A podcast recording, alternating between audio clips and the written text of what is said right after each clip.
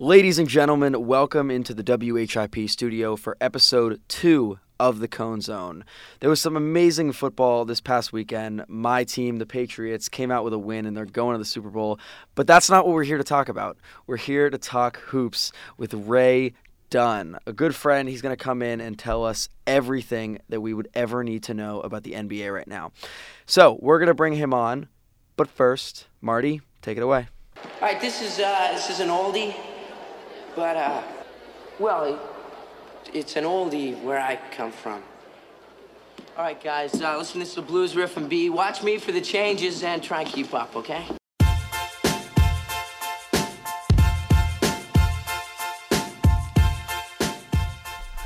All right, Ray, welcome into the W H I P studio for the Cone Zone episode two. You're making your debut on the brand new podcast. How do you feel? Welcome. Wow, I'm I'm blessed to be here. Uh, thank you for having me on. Uh, actually, since I was so honored about being on, I have some special shout outs to give out. And I, I want to start with the first guest ever on this show, John Iliano.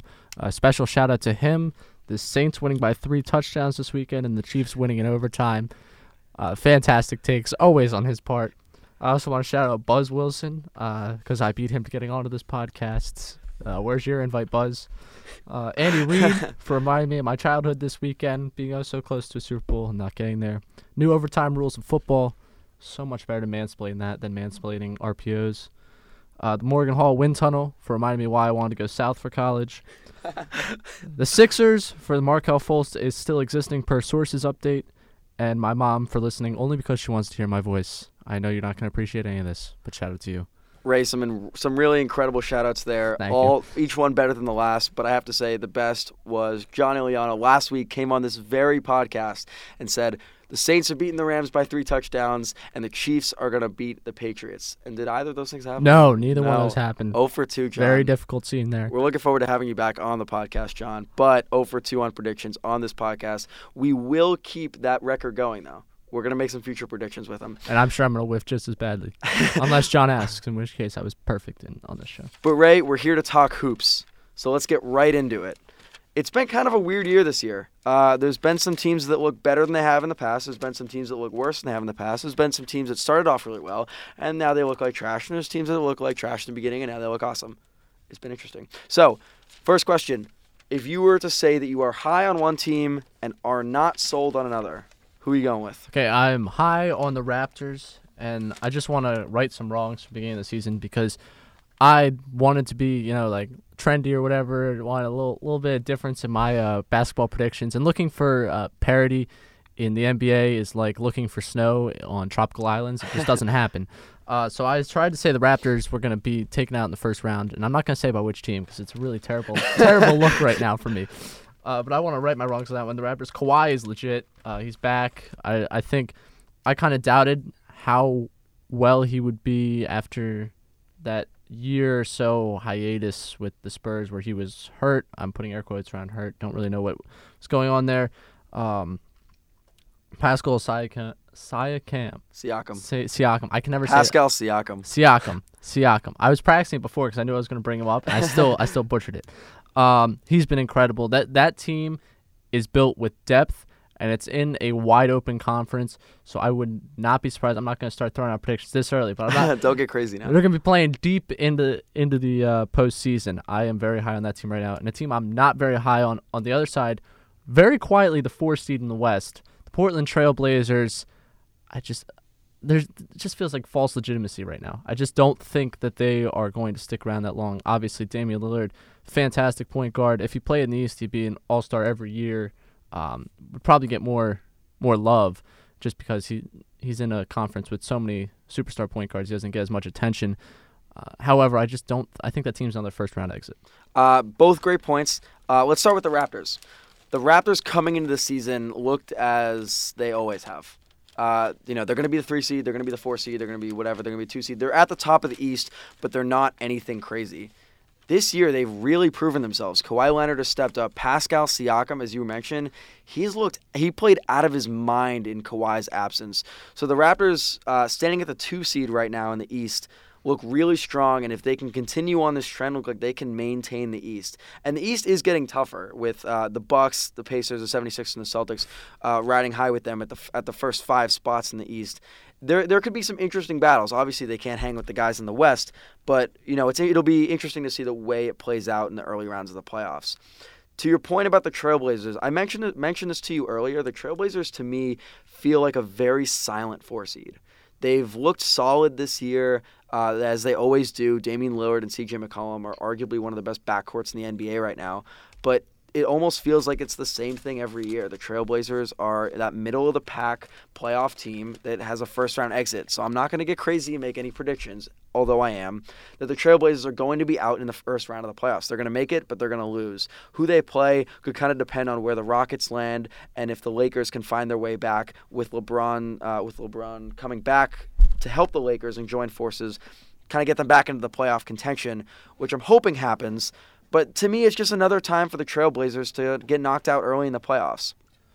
Yeah, I think Nurkic, to me, I, as much as we love McCollum, I, I love him being a local Lehigh guy. Uh, just I've always loved McCollum and the way he's, you know, like the three and D prototypical type guy. He hasn't had a fantastic season this year. I think uh, Nurkic certainly um, outperformed him, probably the second best player on the Trailblazers right now. And I think he's a big reason why they've been so successful this season, you know, actually having a front court presence ever since the Marcus Aldridge left. They've kind of needed someone there to stabilize them. And I want to quickly throw this out there be- before we get into any other uh, snake talk in the N B A. Aldridge is the first snake.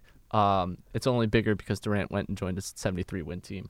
But Aldridge was quite the snake in how he went about exiting Portland. However, I, I agree with you on the Portland take. It's their first-round exit. I-, I think there's nothing really special about this team, especially being in the West. It, you need more talent than what they have to compete. It's they're an average, they're an average West team, which means they'll finish somewhere between. I don't think they're sticking the four. They'll finish somewhere between six to eight and be bait for whoever uh, mm-hmm. ends up at the top three seed in the West. Now, Ray, I know you're a huge analytics guy, big analytics, big, big numbers guy. But personally, what I love to watch for in the N B A is trends and how they kind of play out throughout the season, where teams look early on and where they fall. Prime example, the Celtics coming in and looked amazing in their first game, looked like trash for the first third portion of the year and kind of bouncing around and where they're going to land. So that's something that I love to kind of look out for. So right now, if you look in the Eastern Conference, you have Uh, the Bucks, the Raptors, the Pacers, the 76ers, the Celtics, the Brooklyn Nets, the Heat, and the Hornets. And over in the West, you have the Warriors, Nuggets, Thunder, Trailblazers, Rockets, Spurs, Jazz, and Clippers in that order. Before we get anywhere, are you excitedly saying Brooklyn Nets because you're a Boston guy and you're so glad that uh, your your franchise committed highway robbery on the Brooklyn Nets a few years ago? I'm glad to see the Nets are kind of gaining themselves some confidence and getting back into playoff contention after the Celtics robbed them blind. But it is cool to see a team like the Nets, who has really been the almost uh, the laughingstock of the East for a number of years, find this young group, uh, this this talented young group to build something off of. The next couple of years, they could find themselves in the top four. Yeah, I think right now uh, where their players are in their stages of development, this is pretty much a team of role players. It's a lot of guys that if they were, you know, not number ones on a team, they would be, uh, they'd be formidable pieces on any of the top five teams really in the East. Uh, obviously, D'Angelo Russell is kind of kind of the headline guy there, but he headlines a great group of playmaking guards. Spencer Dinwiddie, mm-hmm. uh, that team loves to give the Sixers trouble because the Sixers can't stop playmaking guards. Yeah. Um, they have a little bit of a quarterback controversy with Dinwiddie and D'Angelo Russell, both at the point guard position, uh, and kind of trying to figure out how they want to use them. But that team is definitely a little bit like the uh, the Phoenix Suns with a lot of young talent, but in the West, the Phoenix Suns are the last seed, and in the East, the uh, the Nets are the sixth seed. So I have a question for you, Ray, but absolutely. Go ahead. Uh, I was just going to say one of the things I love about the Nets is like they're the big men they have aren't exactly, you know, your prototypical like seven-footers that are pulling down rebounds. It's a lot of like the high-energy type uh, big rebounders who kind of work around the net. Um, obviously, Rondae Hollis-Jefferson, a local guy to this area, uh, grew up Chester. Uh, Ed Davis was someone I wanted the Sixers to try and target in free agency. Uh, Grant, if they didn't get a star, which they didn't, um, I thought he would be a formidable backup center. He's having a decent season. They got a lot of guys that I, I don't want to use the lunch pail thing, but it, it's it is kind of the lunch no, pail right, thing where right. it's it's not flashiness. It's more just it screams Jared Allen. It, yeah, that does scream Jared Allen. I, Jared Allen puts you know highlight reel block after highlight reel block yep. out night and night and night again, which is funny night in and night out that they don't get like as much love unless it's a Jared Allen block, because being a sixth seed in the East this soon after the franchise was decimated by Danny Ainge is something impressive. Uh, okay, so very quick. I told you that the Bucks are the one seed in the East with Raptors in a close second, and the Warriors are the one seed just moving into that spot after routing the Nuggets by thirty points the other night, and the Nuggets fell to the two seed. When it's all said and done, who are your one seeds in the East and the West? Uh, well, I mean, why would I bet against the Golden State Warriors at this point? I mean, they've been without Curry, and they're still uh, at the top spot. They just got DeMarcus Cousins back. He looks like he's going to be big for them. I mean, he doesn't look like he's, he's going to be big for them. That's just who he is. The Warriors are like the Monstars if they had Michael's secret stuff. Uh, this this team should be the one seed. If they're not, it's because they've matured and realized that the playoffs are what matters in this sport and not, you know, the regular season. So I, I think they'll be a one seed there. I think the Raptors hold on to the one seed over in, in you think the East. They'll take I, it? I, this is this is kind of chalk right now for me. Just saying that the one seeds right now are going to hold on, but I just think the Raptors are so deep compared to the rest of the teams in the East that they're going to be able to hold on. And the Warriors, uh, like, I mean, we've talked a lot in the, around W H I P these past couple of days about betting against the dynasty. LeBron in the playoffs, you can't do it. The Patriots and Tom Brady in the Belichick era in the playoffs, you just can't do it. It doesn't make any sense. There's no rhyme or reason.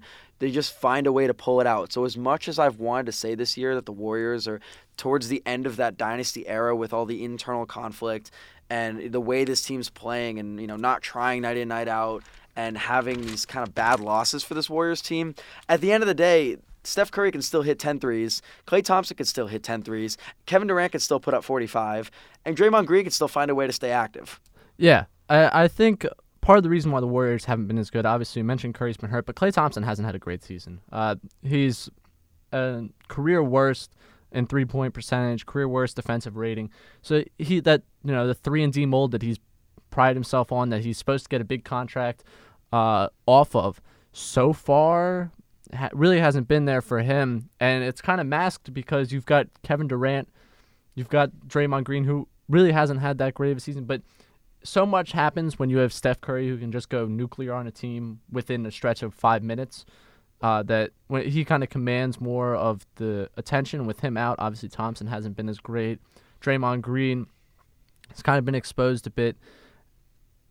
And even with that, they're still the first seed in, in the West. Like, Thompson hasn't figured it out.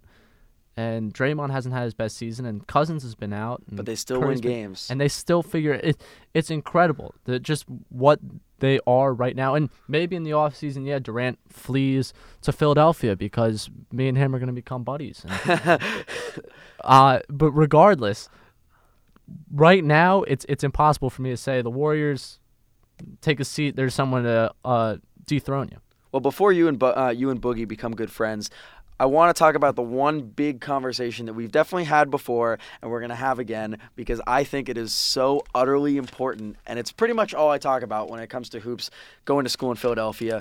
So the Celtics and the Sixers seem to be the two teams that on paper should be higher seeding than they are. I mean, they're the four and the five, which is still solid, and in the playoff race. But the Sixers and Celtics seem to be lacking almost an identity. And they've been very up and down this year. When you look at the Sixers coming into this year, they didn't have Jimmy Butler, and they weren't winning games start the season. And Joel Embiid said himself that the Sixers and Celtics was not a rivalry. The Celtics coming in this year, Bill Simmons said it best, the Celtics are going to win sixty-seven games. And they are now out of the running for winning sixty-seven games. So you hate to see it. So, Ray, I have to ask, who are the Sixers and what are the Celtics? The Sixers are a top-heavy team who uh, who's... recent draft failures and failures of executives who have come since the Hinkie era um, have really made this bench shallow and without much substance left to compete against some of the higher-up teams, the teams above them in the standings. And I think there's a reason why you're looking at the Sixers are looking up at the Raptors and the Sixers are looking up at the Bucks, even though the Bucks aren't fantastic, they're still deeper than the Sixers. And I think why the Sixers can't compete with the Celtics, even if the Celtics can't figure it out with all their talent, there's just so much more talent there right now.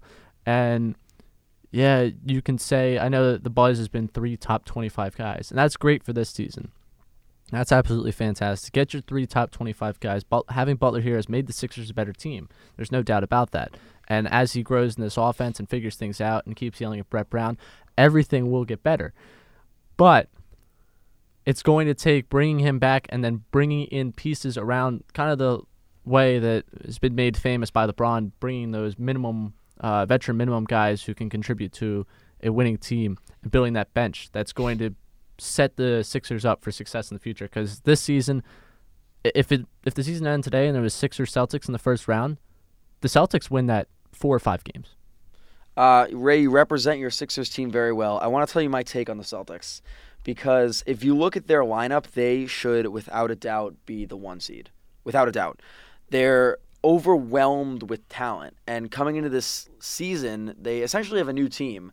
They made it to the Eastern Conference Finals handedly, and they took LeBron James to seven games and then fell. I love how you say LeBron James because you're so right about that. They did not take the Cavaliers. They took LeBron. So the Celtics team looks like they should be amazing. So what's the problem? Well, the Celtics have – obviously these things take time. If you look at LeBron's first Cavaliers team, uh, kind of then going to Miami, coming back to Cleveland, now he's in L A. Teams around uh, the league with a lot of talent takes time. When the Miami Heat put together LeBron, Dwayne Wade, and Chris Bosh on the court together, they started off the season very poorly. So I didn't lose faith when the Celtics started the season off poorly. I thought this these things take time. And Brad Stevens, who has shown time and time again that he's a very good coach. He can kind of corral these guys in and make it what he wants it to be. But to me, the Celtics are still kind of connecting those pieces. I think they've, they're at the point where they've found that starting lineup. Because a lot of the talk was at the beginning of the season was they don't have the lineup they, they need to win games. They were putting out their five best guys, and that's Kyrie, Jason Tatum, Al Horford, Gordon Hayward, uh, Marcus Smart. Now... or Jaylen Brown in place of Marcus Smart, kind of depending on the night and who they're playing. Now they're throwing out Kyrie, Marcus Smart, uh, Jason Tatum, Marcus Morris, and Al Horford. And to me, to have Gordon Hayward and Jaylen Brown come off the bench is invaluable. It is huge for the Celtics if they can make it work and they can get these pieces to work together. So as Kyrie has stated in the past week or so, it's about bringing these young guys together, getting everybody to buy in and play well together. Because it's not easy when you have a young team. Yeah, Kyrie becoming the guy uh, has been fun to watch uh, because his frustrations mirror that of LeBron's, and I think that's been played well in the media. Um, I think the Celtics, especially, when you talk a lot about their talent, about finding the right combination, I just think it's so much of they jumped out to so much unprecedented success last season. Uh, Jason Tatum, he's taken a step back this year. We can talk about inside agent Kobe Bryant. I don't want to. I don't want to get into the whole Lakers Celtics drama that Kobe destroyed Jason Tatum. It's but. a great conspiracy theory. Uh, I, I should honestly make a whole half. It's true. I'm here for. I'm I'm here for. Yeah. It. He's the reason, but yeah. We don't have to get into it. Kobe gave uh, Tatum the Mamba mentality of being inefficient, but regardless, um, I think yeah, it takes time, like you said, with these these types of teams, and. The Celtics are better for it. It's better to work these things out now than have it, you know, rear its ugly head when you actually ha- are playing on the biggest stage. And I think a lot of that happened with the Sixers at the end of, end of last season, uh, especially in that playoff series where they had issues, but they won sixteen straight games to end the season, and everyone was like, well, book them in at least into the conference finals. And then, you know, the inefficiencies in spacing, the efficiencies here and there with, with that uh, offense kind of caught up to them. And I think the Celtics now have been able to see what lineups work together. And Brad Stevens, like you said, great coach. Gotta give him credit as much as it hurts. Um, I think this team is definitely positioned for success. I mean, Kyrie is, is still a killer. I, I don't know how many lives he's got in terms of injuries, but he's been fantastic. He's shooting forty-one percent from three on the season, over twenty-three points a game. He, he and he's is, arguably one of the most clutch players in the N B A. Yeah, he is the guy. He's... It, Yeah, he is one of the guy, one of the probably top five guys if I needed someone to take a shot in the last minute. And I'm sure I can go look up the stats on who I actually want to take that shot. But exactly. The Manalytics tell me I want Kyrie uh, taking that shot. And then, obviously, the depth behind him. You know, you got guards, Marcus Smart, um, Jaylen Brown, Terry Rozier, like all those guys. You you can name off four guards just behind uh, Kyrie that are able to serviceably guard other teams' um, guards and serviceably play play in that offensive system. So I don't see I, I really don't see the flaws so far with Celtics. So I mean I mean I see the flaws so far with them with trying to figure everything out, but I don't see the flaws that are going to stop them from being a team that at least makes it to the conference finals. Now, Ray, I'm going to let you make the call here. Uh, you've heard this once or twice. Sixers fans everywhere think that this is a freezing cold take. Should I do you want to get into my Sixers feelings as if I were put in the position of G M, why I think the Sixers could be a top two team in the East if they handled things a little differently? Yeah, I do want to do this. All right, let's do, th- do this. Let's do this quickly. So the Sixers are a strong team. I was very, very hesitant of buying into this Jimmy Butler trade when it first happened because Jimmy Butler essentially took everything from the Sixers that they had that I felt was helping them be a solid team. And that was their depth. In the N B A now. That was Robert depth. Covington. All right, Ray, I forgot to do this at the start of the show. I'm going to give you one take. You get one Robert Covington take. Hit me with it. We were at the Timberwolves Sixers game, and the Sixers dropped one hundred forty-nine points. Who wasn't playing for the Timberwolves? Robert Covington. Robert Covington is the reason the Sixers are what they are. But yeah, exactly. But the Sixers, so back to this Jimmy uh, back to this Jimmy Butler trade. He, I think, as I've watched him play, has only enhanced the Sixers team because on paper he only helps Ben Simmons and Joel Embiid. Joel Embiid playing in the post as a guy that can score at will against almost anyone in the league when he's working from the block and in the post. To have somebody like Jimmy Butler on the wing to kick out to is incredible, and he draws a lot of attention inside, so then to be able to kick the ball out is awesome. Ben Simmons, the narrative with him is that he can't shoot, but I'm here to tell you, Ray, that Ben Simmons does not need a three-point shot. Mm-hmm. He doesn't need it. To be a successful N B A team, you do not need Ben Simmons to be able to shoot the three.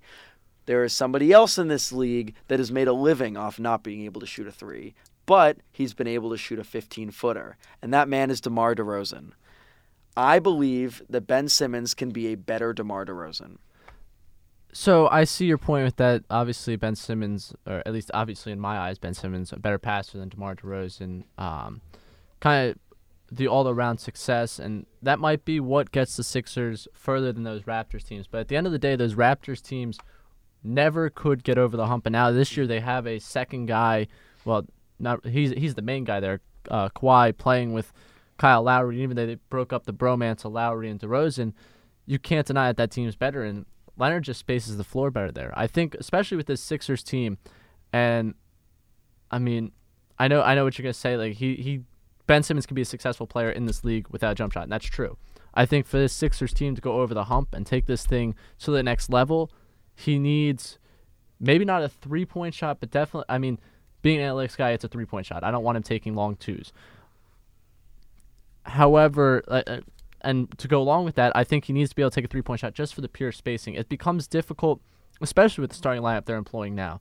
I, Wilson Chandler could make fifteen consecutive threes, and I'm still not rushing out there to go uh, block that three-pointer because I just don't believe that much. And quietly, I think he he is shooting very nicely from the field. Where are we looking at? Wilson Chandler. Yeah, apparently he's shooting thirty-eight percent with the Sixers this year, which is ridiculous because I, I really don't think of him as that great of a shooter. But Ben Simmons just being able to space the floor, you need a you need a guard that can space the floor, and eventually Redick's not going to be a Sixer. Shamet, whatever you think of him, could be the guy that replaces him. But he he's one he's a one-trick pony. You know that. I've heard you say this over and over again. He's a one-trick pony. Ben Simmons, if he could round out his game with the jump shot, the Sixers legitimately have the floor spacing and the uh, capabilities of passing the ball to become the most dynamic offense in the entire league next to the Warriors. Ray, everything you said is correct, but this is where I'm going to bring some spice at you. Love it. I'm going to bring the heat. The reason that I think the Sixers are not utilizing their talents well is because I believe that T J McConnell is a starting point guard in the N B A. And I think that for the Sixers to improve, I think the Sixers have the potential to improve as a team if they move T J McConnell to your starting point guard, Ben Simmons to your three, you have Jimmy Butler at the two, and then Joel and Wilson Chandler at the four and five. Because I think that T J McConnell does an awesome job of working an offense, and he can average eight or nine assists a game if he really puts in the work from the point guard position. And you put Jimmy on the wing as an incredible three-point shooter and a guy that can take you off the dribble. You put Wilson Chandler, you just said he's shooting thirty-eight percent. You could put him at the other wing and let Ben Simmons and Joel Embiid run a high-low game, because all Ben Simmons needs to do is be a threat from fifteen feet. Just that, mid, all he needs is a mid-range game to be a threat, because he can take guys off the dribble, or he can jab, step, step back, and hit a jump shot while Joel Embiid likes to work inside. Personally, I think that offense, that front five, has a lot of potential with a little shift in uh, position play. Uh, I, So I see your point with the high-low uh, game there. I really don't – I love T J McConnell. Let's, let's don't get me wrong here. Big T J McConnell. Everybody guy. Here at the Cone Zone in W H I P is just falling in love with T J McConnell more and more as days go by. However, I don't think he's a starting point guard in the N B A. I, I, I, I have to gasp. I know it's it's tough, tough. You know the, the competition of brand and uh, my sanity here. I just think he he has obviously shown that he can. He's talented passing the ball, but I really don't see him being able to guard other teams' league guards. I mean, you look at some of the second unit guys who uh, second unit guards that the Sixers have played, and they've just torn the Sixers apart. I mean, Spencer Dinwiddie is the one that comes to mind first. Uh, I know Lou Williams, when they played, he had a nice game. He's not able to guard you really in the half-court game, as opposed to he gets that one steal game where he goes full court and catches the other team off guard and gets the steal, and the entire Wells Fargo Center erupts, and everybody's screaming out, oh, T J, T J. But he also is more of a one-trick pony when it comes to offense, too. When, his scoring ability is that fadeaway jumper. It, it's he really limits – I think he limits also your spacing, because he's not going to take a three. He's had p- plenty of open looks this season where he dribbles, and it's not a story because the number one overall pick from twenty seventeen is not playing, and the number one overall pick from twenty sixteen definitely does not want to shoot a three. So nobody's going to talk about the really the third point guard on this team who doesn't want to shoot. I do, I see, I'll go back to your Simmons and Embiid. I think that's a possibility of you playing high-low with the two of them when it's confirmed that Simmons has a jump shot. Because right now, everyone, yeah, he needs the confidence. Everyone's going to sag off of him. Yet, everyone's sure. going to sag off. And that's one of the great things the Celtics have done. Just sag off him and, for lack of a better term, term shoot the ball, you coward. Yeah, when it comes down to it, you're saying the Celtics are really finding their finding their niche and getting better as the days go by. Uh, you know, all these headlines about Kyrie becoming, you know, obviously he's a pure offensive threat, and he's improved his defense a lot this year. On the other hand, Marcus Smart, the core and heart of Boston's defense, can now shoot the three ball.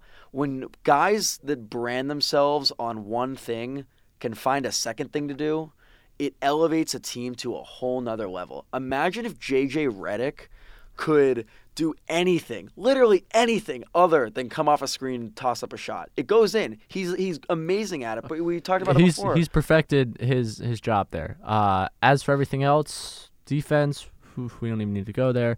Um, guys in the guys in the N B A can adjust and evolve to things like this, because if you watch Joel Embiid set a pick and J J. Redick come off it, I wonder what's going to happen. I have absolutely no clue where the ball's going to go or what's going to happen. I would bet money J J. Redick is getting that ball and he's going to toss up a shot. If I'm a defender, I'm just putting my hand out, or I'm hedging off that screen.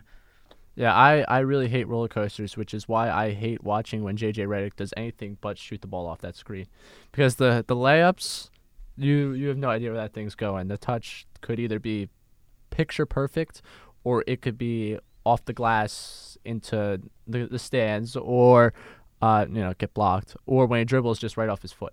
Like, if he doesn't shoot off that screen, things start to break down rather quickly. Now, Ray, we're co- slowly running out of time, but I will say that I think it's a bit of poetic justice that you and I spent most of this episode talking Sixers Celtics. And, Ray, we're obviously going to have you back on to talk more hoops as the season progresses. So I'm going to wrap us up with... You know, I didn't get to almost everything that I had wanted to talk about, because Absolutely. We could talk. I think you and I could talk about Sixers Celtics, you know, for the rest of the night.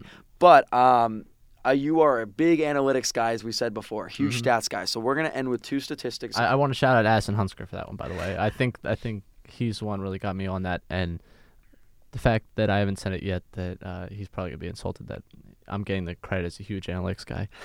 The data analysis and statistical science major, Addison Hunsker. So first one, James Harden, who we've agreed on that is in conten- is definitely in contention, and we both have James Harden as our pick. He's for M V P. He's my M V P. He is our M V P, is the second player to score fifty-five points in back-to-back games.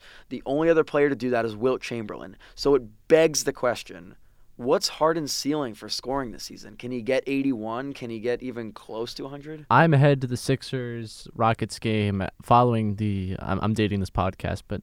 You know what? I can do that. That's A-okay. Uh, I'm going to this uh, Sixers-Rockets game after this. If he drop, if he's going to drop eighty-two, it's going to be against the Sixers. I can just already feel it. Uh, I think his scoring ceiling, I think we're going to see a sixty-point game. Uh, six, I think the ceiling probably falls, if I'm an odds maker, sixty-four and a half would be the, the highest I would ever give for um like you know the ceiling of a point total in it.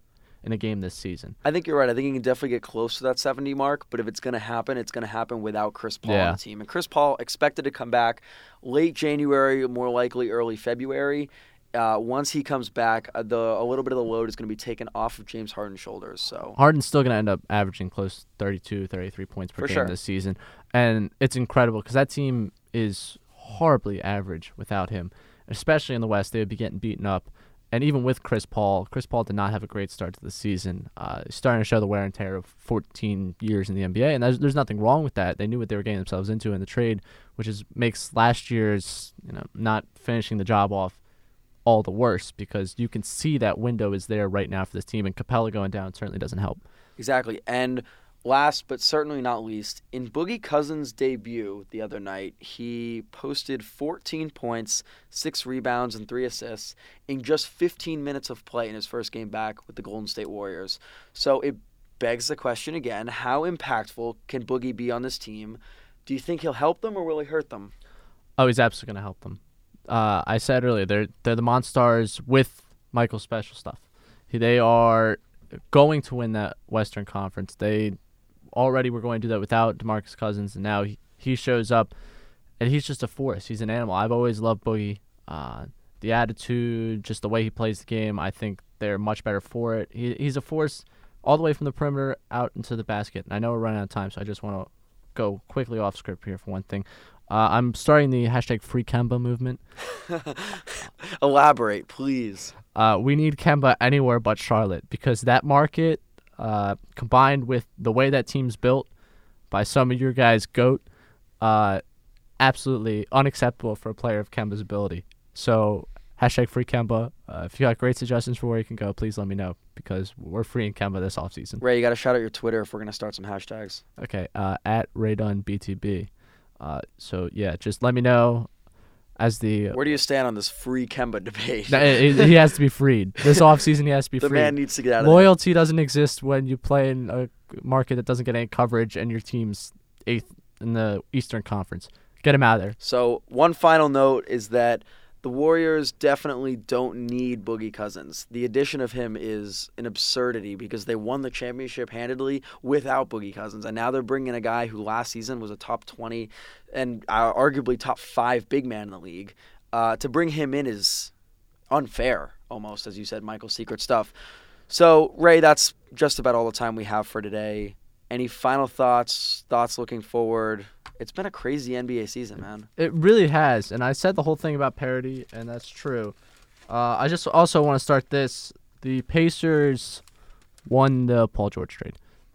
Paul George is an incredible talent, but Russell Westbrook's going to stop that team from ever doing anything serious in the playoffs. Ending with some spice. I yeah. like it. All right, Ray, thank you for coming on. That has been episode two of The Cone Zone. Join us next week. Maybe we'll talk some college hoops, a little prep before the Super Bowl. This was the worst possible scenario for me. Honestly, I got to listen to more Sean McVay, and then I got to listen to more Brady Goat. Oh, you might have to listen to me if we talk more Super Bowl stuff. Oh, uh, let's go back to basketball. But Ray, thank you for coming on. Love to talk hoops. That has been episode two. Ladies and gentlemen, have the best day ever. And go vote Nikola uh, Jokic for um, the All-Star game.